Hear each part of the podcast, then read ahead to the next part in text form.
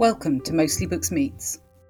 We're the team at Mostly Books, an award winning independent bookshop in Abingdon. In this podcast series, we'll be speaking to authors, journalists, poets, and a range of professionals from the world of publishing. We'll be asking about the books that are special to them, from childhood favourites to the book that changed their life, and we hope you'll join us for the journey.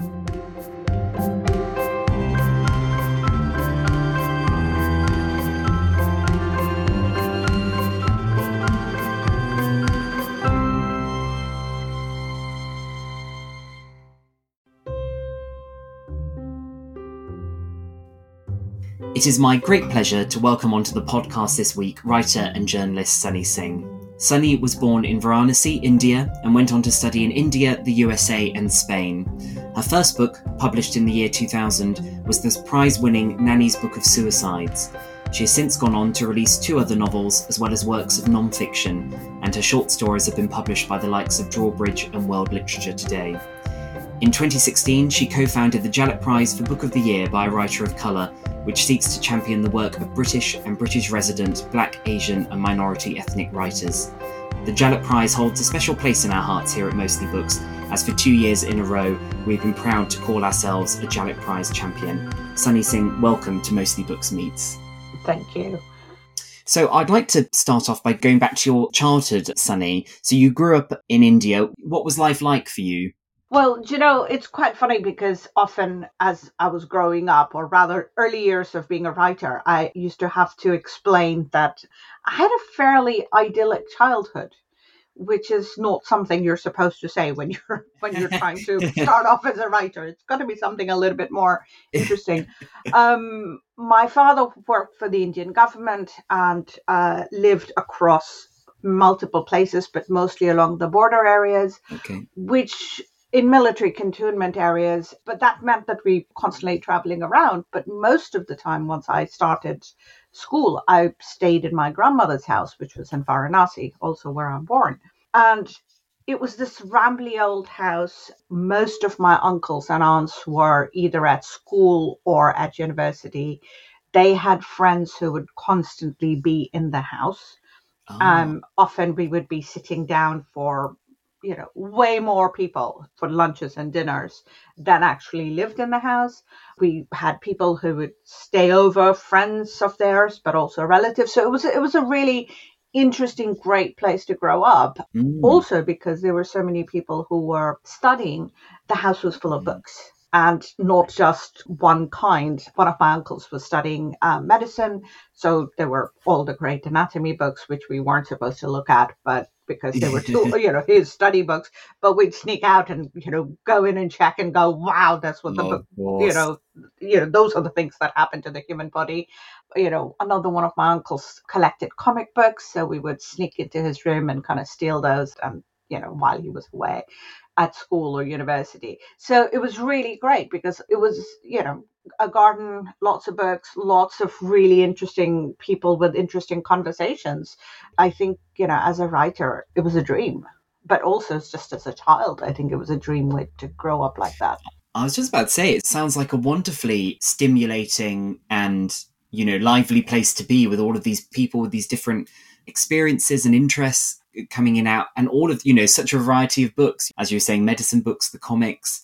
Within that, are there particular books that stand out that you remember reading at that time that have stayed with you to today? So this was the 1970s. The Cold War was on. Also, India was deeply impoverished after nearly 200 years of colonial depredation. Mm. Um, but what was interesting at this point, and it, it's a corollary of the Cold War, that a lot of Western books were really expensive and not available. So Okay. we had a lot of books in Hindi, but those often were some things that we got to when I was a bit older. But the Okay. most popular and easily available form of children's books were actually from the Soviet Union. Oh, okay, yeah. They were these really beautifully illustrated, stunning, magical fairy tales and folk tales. And, and then as we got older, there was this whole proliferation of Soviet children's books.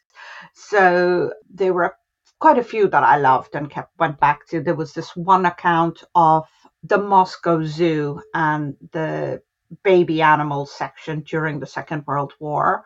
And it was written by one of the zookeepers who ended up having to bring these little babies home often because oh, the, the, the, zoo was amazing. you know being bombed and so there were all these these interesting interesting stories but the one for me that stays with me and continues to stay with me was a book that's the title is roughly translated as three fat men and it's a book about a bunch of misfits who bring down a terribly oppressive regime. It's a, it's a novel written in 1924, so very early oh, days okay. of the Soviet Revolution, by Yuri Olesha.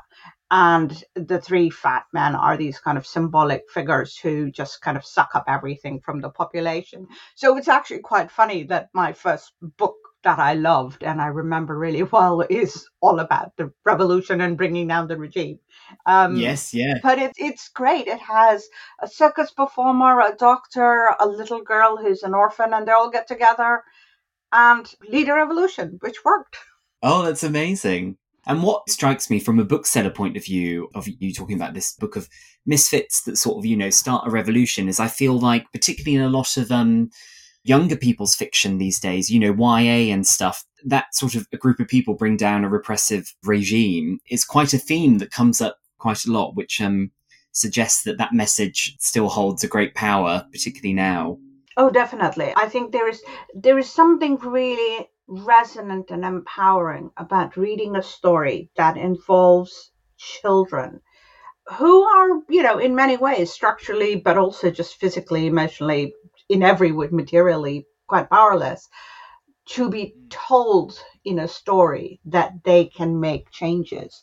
I think it, it's a hugely powerful mm, thing. Mm, absolutely. And I know that it, it mattered hugely to me because I could then take that alongside all the other messages I got from family and, and you know, all the politics that was being discussed and talked about of just going, oh, we can change things and you're you don't have to wait till you grow up yes, you can engage in such conversations from a from a young age. Yes, it's an incredibly empowering message. So that one stayed with you. And how old would you have been when you read that one? I think it was read out loud to me by one of my uncles by the time I was about five or six. I probably read it all by myself around about eight, nine. So around that kind of early age, and of course there was a really strange process because you know books also often stay with us because of when and where we read them. And i remember you know having it read out to me and being a little bit afraid. And then in 1975 india declared emergency. So it was a period when all civil rights were suspended. So it was it was effectively right. had gone into a dictatorship and suddenly that book became really important because it said what was going on. It explained what was going on. And all the things that were happening in the house with students union leaders who were in hiding and you know there were all these things that were happening. And the house my, my grandmother's house was at you know in, in the center of this. And a lot of things that adults won't explain and talk about the book started to make sense of it to me. Were you always an avid reader from having books read to you? From that point, did you read a lot or was reading just, you know, a small part of your life then? I used to think that kids just are readers and others are not, because I think that's the kind of message that we get as we were growing up. So, you know, there's always the kids in class and school who are just great readers and the other ones aren't. And increasingly, I realized that every kid can be a reader and an avid reader if they have been raised for it and that has been nurtured. Now, it doesn't mean they all have to read only stories or only fiction or, you know, any kind of reading and storytelling can be nurtured. So for me, I think I was an avid reader, but pretty much I think everyone in the house was. Everyone in my family remains avid readers. I've been watching my nephews and nieces and younger cousins and and I realized how much it matters to have children not only have books around them, but to see adults just reading and talking and thinking about books. So for me, I think again, it's about fortune of birth, of being born and raised in a situation where I was surrounded by books. One of the things that I read some years ago is how very, very few children in Britain have access to books in their homes. Yes. Um, and that is shocking, not only because this is a developed global north country, this is a rich country. Yeah. To have children growing up without access to books. And now it's been made worse because libraries are shutting down and school libraries yes. don't have uh, funding. It's appalling. Yeah, absolutely. And I think, you know, with current inflation and price rises and, you know, cost of living, unfortunately, it's only going to get worse. And as someone who grew up in a house that didn't really have many books and I was, I was quite dyslexic, well, I'm still dyslexic now, but um, I was sort of more of aware of it when I was younger. I sort of remember that I was told I should be a reader, you know, that being a reader is a good thing, but didn't really get into books until I was much older. And now, particularly working in a bookshop, I can see, you know, how every child not necessarily has the desire to read, but that's because maybe they haven't been a- allowed to realize that, you know, there are books out there for them. And once you sort of key into that, it's like a door's opened and suddenly they can't get enough of reading and books. And yes, it's terrible that in a country as wealthy as the UK, that that's not something that um, every child has access to. It's immoral. Mm. It, it's completely yes. immoral and it's a choice being made policy choice schooling choice economic choice to stop that and and it, it just shocks me and has there been a period in your life where you felt that, I don't know, your sort of access to books or information has been denied or narrowed down to a point that makes it quite difficult? I mean, I have to say, I mean, I think I've got a fairly standard path of reading and writing. I love yep. libraries. I think one of the most extraordinary things for me is to be able to go to any country and just go to the local library. Yes. And not really, you know, obviously not through the process of borrowing books, but just the ability to walk in and find a spot and just sit and read and look through the stacks and see what's there. For me, that has always been something I have done and also why I think libraries are so, so crucial. And I know that we're living through this time where people in power seem to not think very highly of libraries. But these are not just reading and writing spaces. These are community spaces. Oh, these are these are absolutely. equalizing spaces. And when we lose that, I think we lose much more than just books. We, you know, and I say just books in very big quotes. Yeah. um, not because that's something I obviously think, but we lose communities. Yes. And I think we need to really think about how that's going to impact all of us. And that is impacting all of us. Absolutely. You know, we do a lot of work with the local library, and it's just a fantastic place. You know, beyond the books as well, as you said, it offers so many resources and um, it's shelter of a kind as well. It feels like when you're sort of passing through the doors, you're on in a sort of a cocoon. I think for any community to lose that space, you know, a space of education, but of also help in terms of people use it for printing and things like that, you know, access to computers, the internet, which is the key part probably of, of all of our lives now.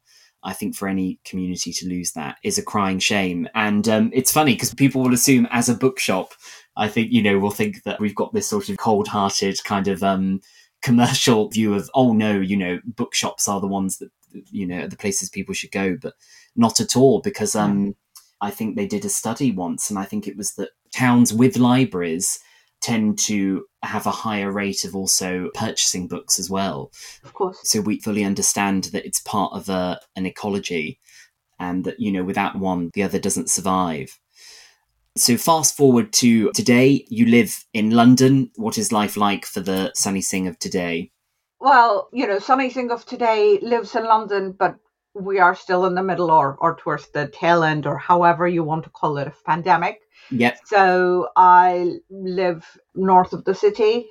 I mostly have a very similar home situation in terms of the, you know, to the one I had growing up, which means there's an enormous amount of books. You know, if you saw my office, you would laugh because they're just stacks and piles. I've, I've given up on trying to shelf, you know, use shelves and stuff. They're just going to be in piles. There is an order, which I understand, and nobody yeah. else. so my family knows not to move things around. There are yes, also books just kind of everywhere and in every room. So there aren't distinctions of where they should or can sit. If there's space, there will be books. So yeah, I mean that's really been an interesting process for me. I think the pandemic just kind of made it more extreme because we were working from home. So I had to go in to my office at the university where I work and rescue some of my books. And now I'm in the process of slowly taking books out. So yes. it, it's really terrible. Um, I'm an academic with my day job. And I think the biggest perk I have of being an academic is an office at work, which is basically another place to put books. So yeah, uh, Sunny Singh of today probably spends a lot of time just hiding out and reading. So, out of that stack of books um, that you have, is there a book that you've read recently that stands out for you? So, one of the things I do is I read everything that's submitted for the Jhalak Prize. Yep. So that is one of the privileges of being the administrator for that. Yep. Where I can just go through it. Um, so from that, there is curiously a book that did not make the long list, but it is one of the most extraordinary books it is quite dense, and I can understand why it didn't make the long list, but it's the one that I think has been completely, for me, the most extraordinary book. And mm, it's Fantastic. by a scholar and writer named Guilaine Kinouani. I think she's Congolese French. And the book is called Living While Black. And it's around the the intersection of racism as structural, interpersonal, lived out at a daily space, but also yeah. it does something really interesting where it picks up and thinks uh, these ideas, constructs an entire worldview around it and a very, very rigorous theoretical framework, and then says, how do we live in this and how do we deal with this on a daily basis? What are the ways we can care for ourselves when the world around us is so utterly difficult? because of issues, you know, of racism and race. And so I think to me, that has been the single most extraordinary book from that reading I've done this year. I also do an enormous amount of reading. I'm I'm at the starting point of a potentially and what will be a new very sprawling novel set in 19th century India. So I'm in the process of doing a lot of reading for that. And so my second choice would be a book by an Indian writer named Saba Dewan. And the book is called Tawaif Nama and it constructs a whole history of the period, but also a legacy of a family that's been long involved. And the family is from my hometown, from Varanasi. And it's a family of courtesans. So it's been really interesting to suddenly see my city, my family, my region, all of my community in a completely different light. Yes. To suddenly get an insight where you had not had any idea. And it is really strange. Yeah, and to see that from that perspective. Yes. They were courtesans, and pre British India, there was a public role for women with a lot of power, uh, yes. politically, economically, and so on. That was steadily degraded through the colonial period and obviously the independence period. But it's fascinating, and there are all these incredible intersections with politics and social developments and, and attitudes. And so, yeah, I'm completely fascinated. And it's also about places that I have walked through and been to and never realized that there is another story or history to them. And that's just incredible.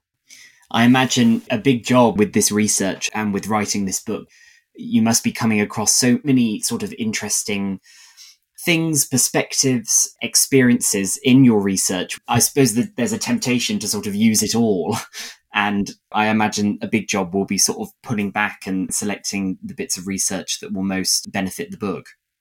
Yeah, do you know, I think this novel idea, I've probably come back and forth to for the last 20 something years, if not more. Right. And I think I'm now able to make those choices in a much more logical way. Yes. So I'm hoping I can do that. I can, I can, and not just do completely all bad writing. And of course, you know, you were mentioning that you read all the books for the Jhalak Prize. So obviously that brings us to, you know, you were one of the founders of the Jhalak Prize. And, um, you know, I'd love to know where did that come from and how did that begin? Gosh, I think it was growing. I mean, we announced the prize in 2016, but I think I had been looking at it for a few years before that, primarily because it was very clear that the publishing industry wasn't working the way it should. And the reason I say that is um, now this is my little soundbite, if you want to call it that way. um, you know, a lack of diversity is morally abhorrent. It's socially and politically feckless and stupid, but it is also commercially damaging and self harming. So here is an industry that is ignoring vast parts of a potential market. And so one of the things that Jhalak Prize does is it works and in ways and thinking and our principles are foundationally intersectional. So yes, it's for writers of color, but we also understand that, you know, there are class issues, there are disability issues, sexuality issues, gender, and all of this intersects on one aspect, which is around race but that also means that it doesn't stop us from thinking about all the other ways that all these potential people are being left out. And there are certain things to think about. There's the money factor. You know, I know we're not supposed to talk about that, but you know, the publishing industry, by not tapping into this market fully, not maximizing this market uh, or potential markets, is losing out on just pure economic financials. But there's another side you know, books, unlike, let's say, shampoo, are about narratives that we agree on, we disagree on, narratives that describe us. Yes. And they allow us to become who we are. Narratives can also exclude. To have a country, to have a country that is so diverse, one out of every three children right now in schools is from an ethnic minority. Right. If those kids are being told that you don't belong in our stories, what will they grow up feeling and thinking? Yes. And we could do the same exact analysis on sexuality, on disability, on class. A country to function needs a coherent, inclusive sense of being, and that can only be done by stories. And when we leave people out, when we leave out vast swaths, we are setting ourselves for political problems and social unrest and inequity. Uh, and so that's why I think that it's feckless and stupid. Absolutely. I mean, certainly from the bookshop perspective, you can really see it when a book comes out from a you know a particular experience, you know, across the spectrum, as it were, that you were discussing from you know race, disability, um, sexuality, and when something like that comes out, you really witness uh, almost a hunger is a good word to describe it because you know suddenly someone is seeing themselves their experience reflected in these stories. And it's wonderful to see. So i completely agree. You know there's this um well not idea but you know you will sometimes hear people say the defense of that it's to do with what's commercially viable which is um a term that makes me shudder slightly. But you're absolutely right in saying that that's not the case at all, and that there is a great desire for these stories out there. It reminds me of that wonderful line from Silence of the Lambs You desire what you see. If the books aren't available, how will people know that we want to read them? Yes. And I think that's why it's important. So when I started looking at it, we were considering how to go about it. And then something really brilliant happened. And brilliant in the sense that the statistics that it exposed were terrible, and the report itself was Yes. terrible. The Arts Council Writing the Future that came out in 2015. And it laid out very starkly how the publishing industry was failing at multiple levels. Yep. And that kind of became the point where I said, well, it has to be done now. I reached out to various people, and then Nikesh and I started talking. And then I was actually at Polari Prize, again, an intervention for on a different scale at an event. And we started talking about you know how they had started with the as an intervention as a kind of encouragement for Yes. publishers to do more queer books. And I was sort of talking about the report, and then somebody who was on the table who works in the city said, How much money would it take? And we kind of, you know, various people were there, and we basically did this kind of back of a napkin, um, or just a napkin kind of figures and said, Yeah, I think we could run it on just like a prize pot, a party, and then we'll figure out the rest Yeah. um, and then this person said, "Okay, well, come back to me uh, with a little bit more, and then we'll see how it goes." And uh, lo and behold, we, a week later, we had funding, which was a price check and money for a party. So for two thousand pounds, that's what we started with, and we had a commitment; they would pay for it for three years, and Yes. uh, that's how we started. And we've been scrambling. We are still run entirely by volunteers. We are primarily virtual, so we do not have an office space. We have no. Okay. Yep. we have almost next to none overheads. I, I know we have this outsized image, um, often beyond the prize itself, but we are really nuts bolts sort of running on chewing gum and shoelace. Yes. But I think it makes us flexible. It means that we are able to do things. We Yep. talk to people. Our only, we're very clear that our primary accountability is to our community of fellow writers of color. So as long as we are accountable to them and we're doing it right, then we're good. When we get that wrong, that's who we have to make sure that we make reparations and restitution to. So far, it's gone well. Yes. No, absolutely. I mean, because one of the things I was going to go on to next, actually, is you were saying that things are still in the early days, as it were. You know, there's still development to be made. But from an outside perspective, the positive impact outweighs the nature of how the prize is at the moment. Uh, you know, would you agree with that? Would you say that the response that you've had, that for a small organization, that the punch that it packs is is much greater? we are definitely punching above our weight, and we have done. A large part of it is, again, because of the community of writers, the, the, Yeah. the writers who supported us, people who judge for us, people who talk about it, who recommend books, who help us work out partnerships. So there's there's a real sense of community, and I think that's why we are able to do the kinds of things we do. It's not because somehow we're able to do something extraordinarily special by just being us or individuals. It's really a community effort. Yeah, I feel from the conversation we've had, you talking about your childhood and living in a house with lots of people sort of coming and going, and the talk of libraries, and now the prize. A big word that sticks out for me is community, and it seems the greatest resource that anything can have, but particularly the Jhalak Prize, is that community. I agree. I always go back to something that one of my little cousins, he's much younger than me, said years ago. And he was going into that moment where he was getting involved with watching action movies and, um, Yeah. yeah, sort of, you know, the 12 year old boy movies with lots Yes, of bombs yeah. and, and sort of car chases and so on. And at one point, I remember him turning around to me. I was reading and looking at this thing, going, you know, I just, the explosions are, are driving me a little bit crazy. and he looked around at me. He said, You know, I always wonder who he's fighting for. Why bother saving the world?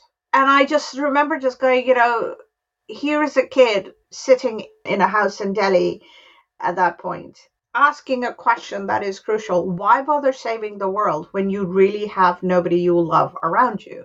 And I think that is something really profound that I hadn't thought of in terms of how we structure our stories when we structure our stories to be about that lone hero who's out to save the world, the question is why? Why bother?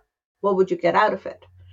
And I think for me, uh, there is no sense of lone heroes. You know, it's the Toni Morrison line. We don't need solitary heroes. We need a movement. And that can't happen unless you center a community rather than individuals. What would you say then, with that in mind? We've talked about the origins of the Jhalak Prize. You know, what are your hopes or, or your desires for the Jhalak Prize in the future? You know, it's really funny because I have said this from day one. My hope for the Jhalak Prize is that I can shut it down. Okay. Because the day we can do that, it means we are not needed. It takes an enormous amount of time, energy, everything from all of us who are involved Nikesh stepped back after the first two years because he had started the Good Literary Agency, and there were go- there was eventually going to be a conflict of interest, you know, with him submitting yes. not only you know wanting to submit his book, and that happens with also a lot of our judges who've actually come on board choosing to judge the prize rather than having their own books considered. Yes. Uh, that's a standard, that's a constant annual thing where judges, and it's it's an extraordinarily generous thing for, for writers yes. to do. But of course, he also had started this incredible agency and he would be submitting, hopefully, you know, that was the idea. He would be submitting his writers. So he stepped back, but we constantly went back and said, really, you know, we just want to be writers. All we want yes. to do is to be able to write books and read books and stay in our heads mostly.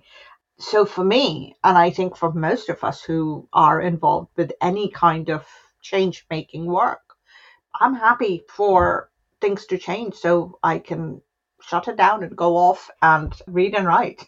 Yes, and crack on with this expansive book that you, you mentioned earlier. Yes, I mean, I have multiple writing projects that I never seem to have enough time for. Yes. So I would love to do that. That would be wonderful. But I also know that we have a long road ahead. Yes.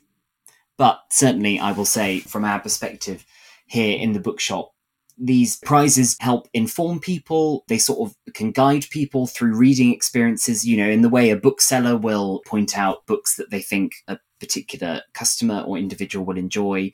You know, prizes as well are a great way of drawing people's attention. And certainly in obviously these past two years we've been um, a Jhalak Prize champion, but you know we are really seeing that in terms of it catching people's eye and it becoming a, a, a prize that is known to a, a wider audience. So those initial aims, you know, they're being met. It's just that, as you say, the longer road to go. Yeah. And, you know, I mean, and I think it's been great since we partnered with National Book Tokens because we were very clear just as the pandemic started that a huge part of our community are the independent bookshops. And the lockdowns were really tough, you know, and so when the partnership kicked off, we had all these ideas of how to reach out and how to not just bring books to people, but also to support independent bookshops that work in communities and give back to communities. And it's so, so important. Absolutely. I think that's brought us to the end of the podcast. Thank you so much, Sunny, for joining us. Perfect. Thank you so much. It's been really interesting. And I can't thank you enough for being one of our bookshop champions two years in a row. No, not at all. And we're looking forward to the awards ceremony. I mean, I have no idea how the judges are going to pick. It, it just seems like an impossible task because the shortlist is so wonderful. Oh, I've always thought, you know, well, I don't know what future would have me judging anything, but particularly with this prize, it must be such a hard decision to make when you've narrowed it down to such an, an excellent selection of books obviously we are slightly biased at mostly books, and for the um, the children's and YA prize, as we're um, championing, we're going to find the monster by Malorie Blackman and Dapo Adeola. You know, we're secretly gunning for that one. We would love to see them win. We've met Dapo several times, and you know we're huge fans. Um, but it is just overall a great selection of books. Thank you so much, Sunny. Thank you. All of the books mentioned during the podcast are available to buy from the Mostly Books website. This podcast has been presented and produced by members of the team at Mostly Books in Abingdon. If you enjoyed what you heard, please rate, review, and subscribe because apparently it helps people find us.